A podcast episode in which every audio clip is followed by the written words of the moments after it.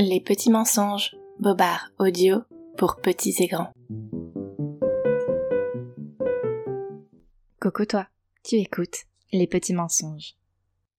Au mois d'octobre, les petits mensonges se transforment en petits frissons, j'espère que tu aimes avoir peur. Mais au fait, sais-tu pourquoi les oiseaux s'envolent à la vue d'un épouvantail? Non? Moi non plus.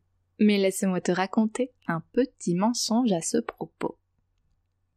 Vois-tu, le mois d'octobre est propice au semis du blé.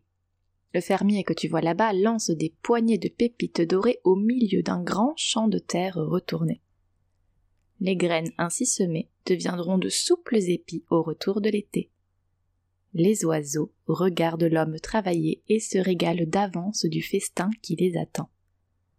À peine le fermier a-t-il le dos tourné, qu'un corbeau pose une large patte griffue sur la terre, suivie d'un deuxième, et voilà dix oiseaux au milieu du champ. Recomptons Non, il y en a cent. Ouste, rugit l'homme en colère, j'ai besoin de ce grain, mon gagne-pain. Les corbeaux s'envolent, mais reviennent le lendemain.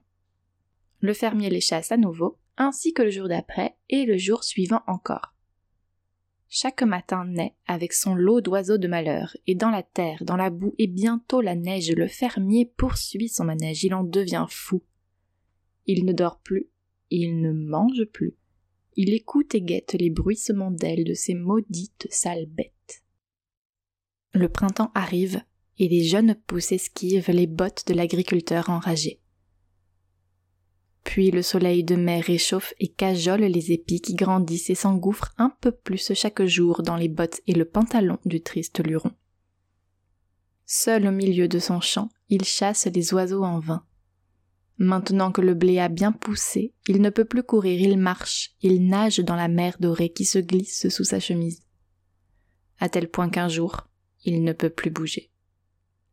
L'herbe est trop haute, son corps est prisonnier de la broussaille. Mais je voulais simplement qu'il s'en aille, sanglote l'épouvantail. La sentence à perpétuité de notre pauvre fermier privait la terre de grains à l'automne suivant, et aucun oiseau gourmand ne revint picorer dans le champ.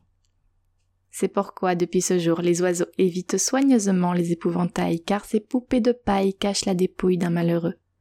Elles sont peut-être le dernier asile d'un fou en chasse de méchants volatiles. Voilà, je t'ai raconté un petit mensonge, j'espère que cela t'a plu. Si oui, on se retrouve très bientôt. D'ici là, je t'embrasse et surtout, ne crois pas tout ce que les adultes te racontent.